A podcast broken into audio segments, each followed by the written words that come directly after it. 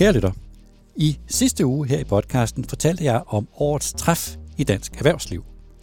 Det var årsmødet hos Kapitalfonden Axel. I den her uge gælder det så årets globale træf for erhvervslivet. Om topmødet i Davos i Schweiz, hvor statsoverhoveder, politikere, topchefer fra erhvervslivet, forskere og interesseorganisationer er samlet netop nu. Det er nok det møde i løbet af året, hvor flest beslutningstagere er samlet på et sted på samme tid. Men hvad taler de egentlig om i kongresscentret i Davos og rundt omkring på de små restauranter i den lille by oppe i Alperne? Ifølge programmet, så taler de om alt muligt. Kryptovaluta, råvarepriser, datasikkerhed, den økonomiske fremtid i Indien, og om hjemmearbejde og om seksuelle minoriteters rettigheder. Men i alt det, hvad er så de vigtigste emner på topmødet? Og er topmødet i Davos i virkeligheden bare en snakkeklub med masser af lukkede receptioner og cocktails, hvor det handler mere om personligt netværk og om kommersiel lobbyisme, end om at redde verden? Og hvis det handler om det, er det så egentlig et problem? Det forsøger jeg at finde ud af i den her udgave af Topchefernes Strategi. Jeg taler med Kenneth Præfke, der er børsens økonomiredaktør. Kenneth Præfke er i Davos og er med på en telefon inde i kongresscentret, hvorfra han følger topmødet fra børsen.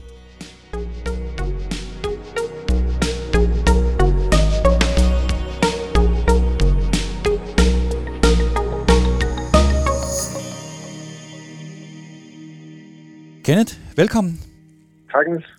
Du er i Davos. Hvor er du henne sådan helt, helt præcist? Jamen lige nu der sidder jeg i et øh, lille bitte lokale i det, man kalder Media Village, der er der, hvor pressen holder til, som ligger ved siden af det, man kan kalde Davos' hjerte, som er kongresscenteret, hvor alle de sådan, officielle paneler og øh, debatter øh, foregår. Faktisk i lokalet lige ved siden af mig, der er der sådan et pressebriefing room, hvor øh, John Kerry og Bill Gates lige nu faktisk er i gang med en, øh, en pressekonference. Det er bare generelt utrolig fascinerende hernede, og gå rundt på gangene, og så sidder du ind i Bill og John Kerry. ja. Hvordan er stemningen? Altså, det er jo øh, det er en meget speciel tid øh, og situation, som man holder mødet i. Hvordan, helt sådan du ved, lavpraktisk eller menneskeligt, hvordan er stemningen?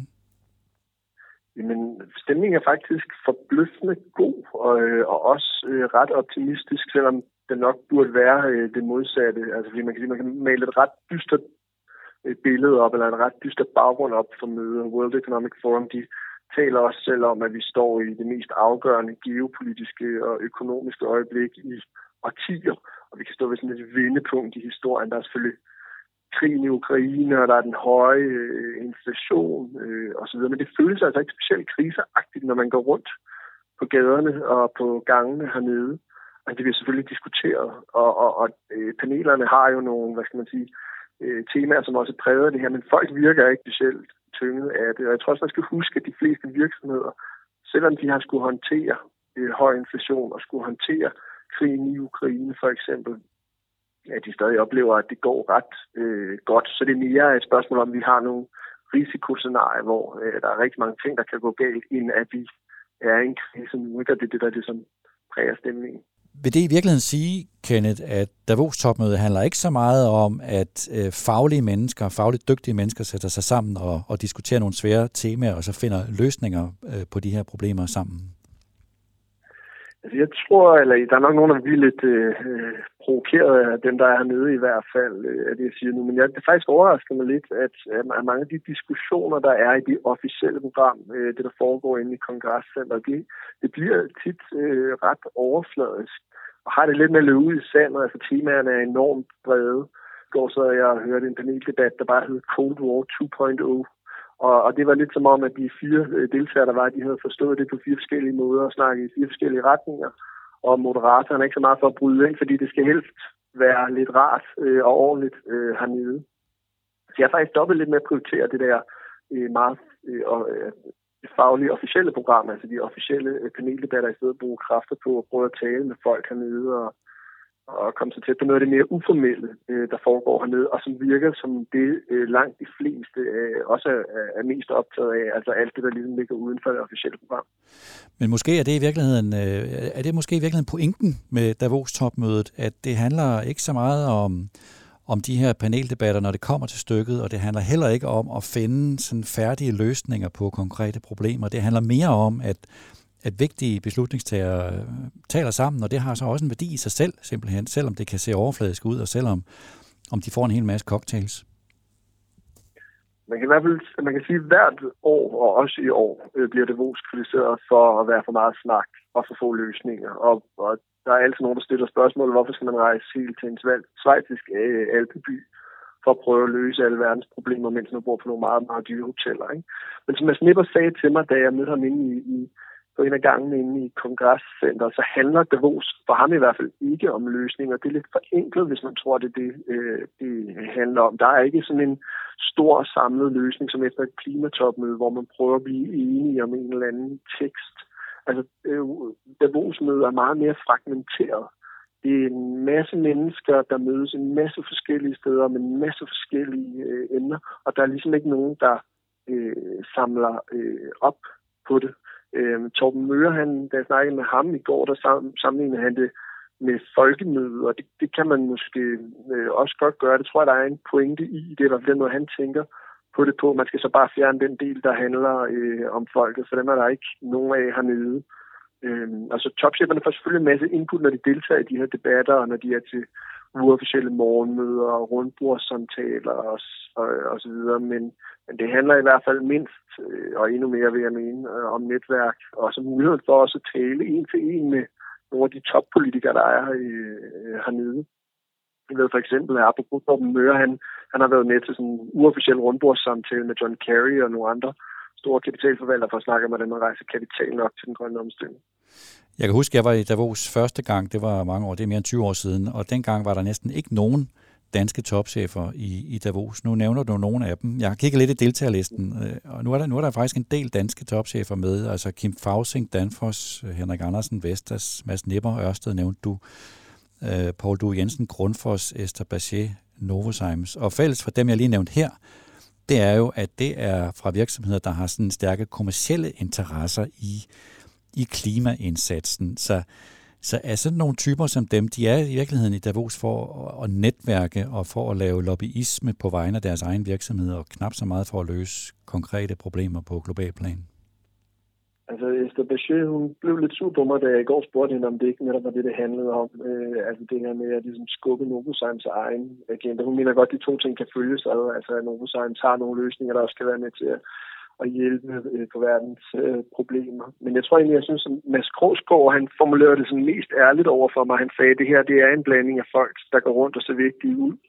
Men at der også er en unik mulighed for at, at netværke, som man ikke får andre steder, og han også får inspiration af at sidde til nogle af de her debatter med noget, han kan tage med hjem. Jeg tror bare ikke, at Altså, jeg tror, hvis man pillede netværksdelen ud af Davos-mødet, så ville listen af de danske topchefer, øh, der tager herned, altså være noget kortere.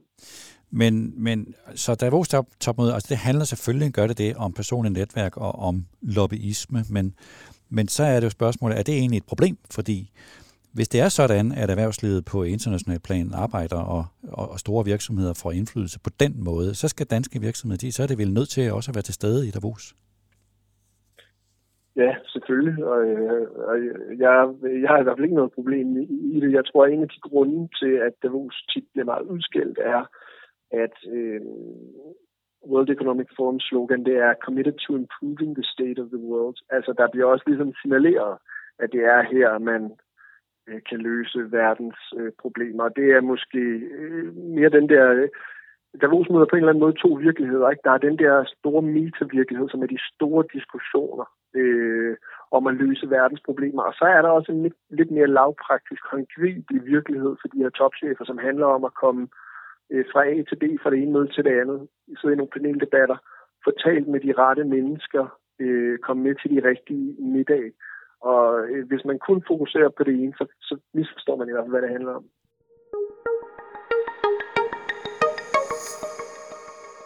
Okay, så lad os se på dagsordenen. Jeg har kigget i programmet, og det er jo helt et uoverskueligt antal møder, og flere hundrede møder og paneldebatter og, og antal emner også. Hvis du, Kenneth, skulle prøve at skære dagsordenen til, hvilke temaer fylder mest på det her års Davos-topmøde? Jamen, så vil jeg sige, det er, det er Rusland. Øh, Rusland fylder helt klart øh, rigtig meget. Og Så lige forlængelse det er også det bredere spørgsmål om, om globalisering, om globaliseringen under pres. Og så må jeg også sige, at hele klimadiskussionen fylder øh, virkelig, virkelig meget. Øh, der bliver selvfølgelig også talt øh, rigtig meget om den høje inflation og risikoen for, at vi er på vej ind i en økonomisk krise. Men jeg synes faktisk, det er de andre tre emner, der, øh, der lader til at fylde mest. Hvis vi lige tager dem en af gangen. Du nævnte, øh, du nævnte først Rusland. Hvordan griber man sådan en diskussion an i Davos? For eksempel, har de et, et bud på, på krigens tidshorisont? Det har været det er meget bundet op på, øh, dels at der er en, øh, rigtig mange øh, øh, medlemmer af det ukrainske parlament hernede. Der har også været borgmesteren fra, fra Kiev. Øh, Zelensky har talt på sådan over et videolink.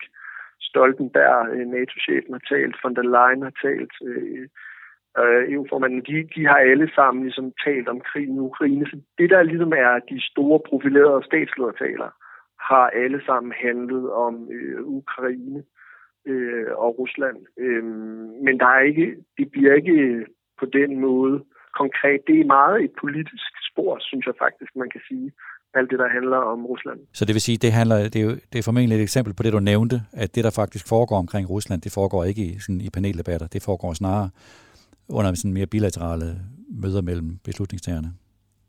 Det er i hvert fald ikke så meget topchefer, der driver den diskussion. Det er mere det, man kunne kalde organisationer, politikere og meningsdannere. Så nævner du globalisering, og den er jo selvfølgelig helt afgørende, ikke mindst for erhvervslivet.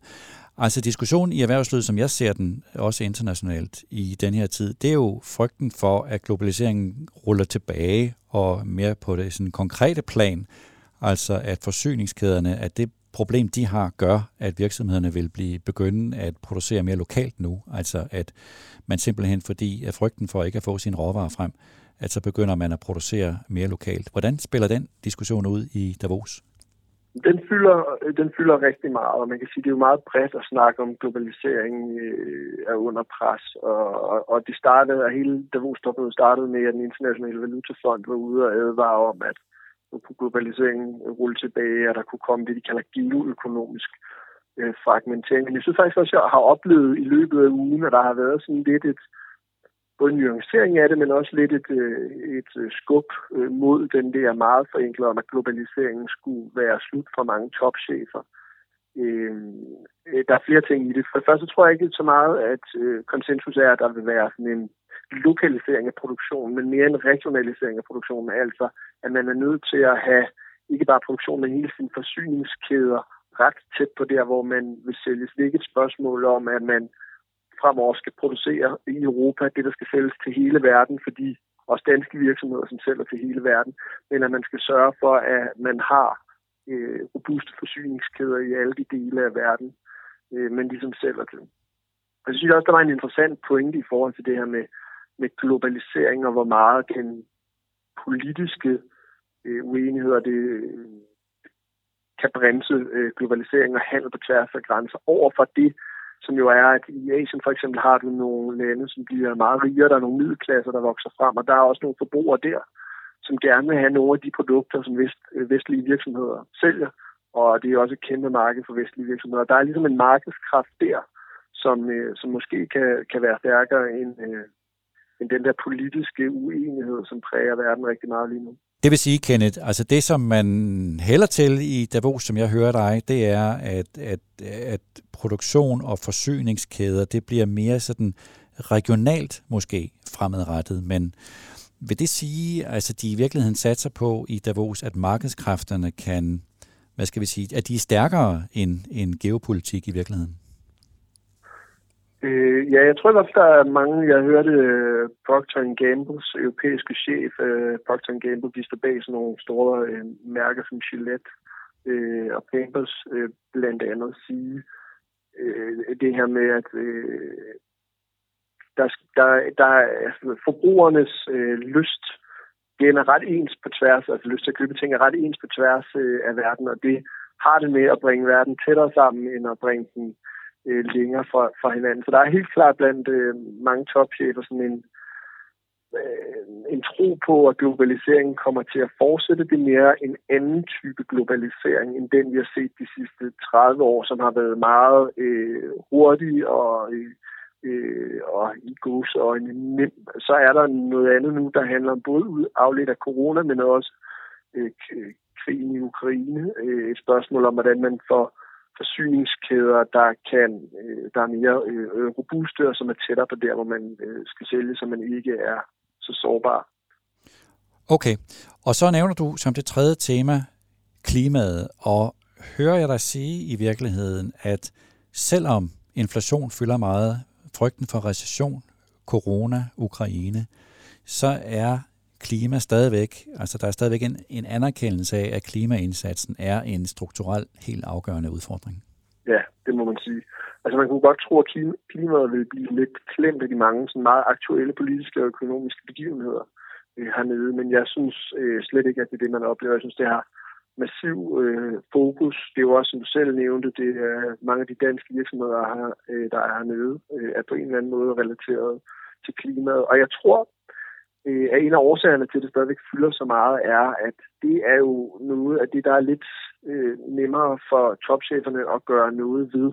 Altså det er svært for dem at løse øh, problemet med den høje inflation. Det er svært at gøre noget ved krigen i Rusland, men mange virksomheder er meget direkte involveret i det, der handler om den grønne omstilling. Det er ligesom noget, en agenda, de kan skubbe frem, det, det er noget, hvor de mere konkret har nogle løsninger, så det er også nemmere at gribe til, end at tale om alle de andre øh, risici. Og derfor øh, er mit indtryk helt klart, at det, det fylder meget, og jo er den store underliggende trend, som også fylder om 5 og 10 år, hvor vi måske ikke snakker så meget om inflation, som vi gør i dag.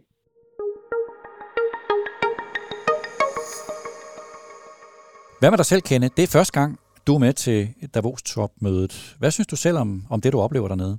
Jamen, jeg, jeg må sige, at øh, jeg synes især faktisk alt det, der er rundt om øh, topmødet, er øh, utroligt at opleve. Altså, det er virkelig et, et cirkus. Øh, der er sådan en lang karavane dagen igennem med nypudsede Mercedes-biler, der fragter folk øh, rundt omkring. Og så er der jo en hel masse virkelig interessante arrangementer sådan i periferien af det, som er sådan arrangeret mere privat af banker eller store virksomheder, eller hvad det måtte være, som er svært at, øh, at, at komme ind til, og som jo er noget der, hvor man også får en fornemmelse af, hvad, hvad Davos er.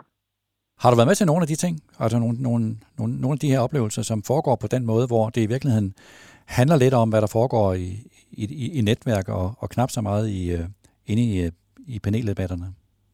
Ja, altså øh, faktisk lykkedes det mig i går at få snedet mig med til en, øh, en vinsmagning, som øh, Anthony Scaramucci, som var øh, Trumps kommunikationschef øh, i 11 dage, øh, meget karismatisk fyr, han holdte i går aftes, øh, og som jeg egentlig ikke var inviteret til, men jeg fik snuset op, at der ligesom var det her arrangement, og tænkte, øh, der stod godt nok, det var bare invitation only, men så prøvede jeg at registrere mig, og så fik jeg så i løbet af i går øh, lige pludselig en besked om, at nu var jeg øh, inviteret. Sikkert fordi der var nogen andre, der var øh, hoppet fra, og det ser altid godt ud, at lokalerne er, er fyldt. Og så tog jeg over til det, og det var øh, altså en helt vild syret oplevelse at gå ind i sådan et, gå ind i sådan nogle gulddøre og komme ind i noget, der ligner en, en natklub med sådan noget øh, helt sådan bordelagtigt rødt lys over det hele, og så står der fem hvide, øh, eller fem borer med hvide due på, hvor der står vine til 2.000 kroner og op, og så går man ellers rundt der og, og kan tanke op af, øh, af vin og, og champagne, mens man minkler med folk, man aldrig før har mødt, og som fortæller den ene altså sådan en utrolig historie øh, efter den anden. Øh, og det er jo for mig, sådan, det var virkelig sjovt at opleve, fordi det er jo virkelig det, øh, Davos også er. Det er altså alt det der, der sker i periferien. Og det, der foregår sådan en aften i sådan et rum, altså nu forstår jeg, at han, han har nu et investeringsfirma, Skybridge, så ja. han inviterer nogle mennesker, vigtige, vigtige mennesker som dig, Kenneth, og så mængler de simpelthen og snakker lidt og laver nogle aftaler og lærer hinanden at kende, og, og det er så det, og det betaler han gerne en masse penge for. Det er også, det er også Davos. Det er, det er også Davos. Og ja, det var alt fra Miamis øh, borgmester til Scaramucci selv, til øh, øh, forskellige folk. Jeg talte med en kvinde, som øh, han, han, som åbenbart er meget rig, og som han gerne vil have til at investere i sin, i sin fond øh, der til så øh, lille mig, der var kommet med på, øh, på yderste billet. Og så er der jo en, der er jo en selvforståelse i Davos. Altså ham, der har startet det i sin tid, Claus Schwab, er, er, jo, er jo vært stadigvæk. Hvordan, er, hvordan oplever du selvforståelsen i, øh, i topmødet? Ja, det er noget af det, man jeg helt klart godt kan forstå, hvis folk har det lidt svært med. Jeg synes også, øh, at det er øh, en smule selvhøjtidligt, øh, må jeg sige. For eksempel øh, så stod øh, Claus Schwab på scenen og skulle introducere Zelensky, da han skulle holde sin, sin tale over et videolink, og han spørger ham simpelthen, øh, inden han går i gang med, med talen som det aller sidste, fortæl os, øh, præsident Zelensky, hvad vi kan gøre for dig. Og så holder og Zelensky så der i sin øh, grønne t-shirt og, og, og krasser sig lidt på panden, da han får det spørgsmål, og så begynder han jo med en helt utrolig tale om, hvordan russerne lige nu er i gang med at, øh, at slå ukrainerne ihjel. Og, og da han så er færdig med at tale efter sådan en kvarters tid eller sådan noget, så det første svar, han spørger ham om, det er, øh, Zelensky, fortæl os, hvad er din drøm for Ukraine? Ikke? Og man tænker, det, øh, altså, det tror jeg, altså, det burde næsten være indlysende. Ikke? Og så stiller salen sig op og klapper, og så går man ud i en af loungene og spiser øh, sandwich og, og drikker kildevand bagefter. Altså, der er virkelig sådan en parallel øh, øh, virkelighed der, som er ret speciel at opleve. Altså, så man, men man må også bare sige, at, øh, at Davos, øh, det er jo der er ikke noget andet sted i verden, hvor der er, er den samme koncentration øh, af vigtige mennesker øh, på, samme, på samme sted og på samme tidspunkt, øh, som der er hernede. Og det er jo derfor, det giver mening at være hernede. Men, men jeg må også tilstå, at jeg har fået sådan lidt et... Øh, havde kærlighedsforhold til Davos efter min første tur hernede. Kenneth Prafke, tak for det, du lavede med. Selv tak, Niels.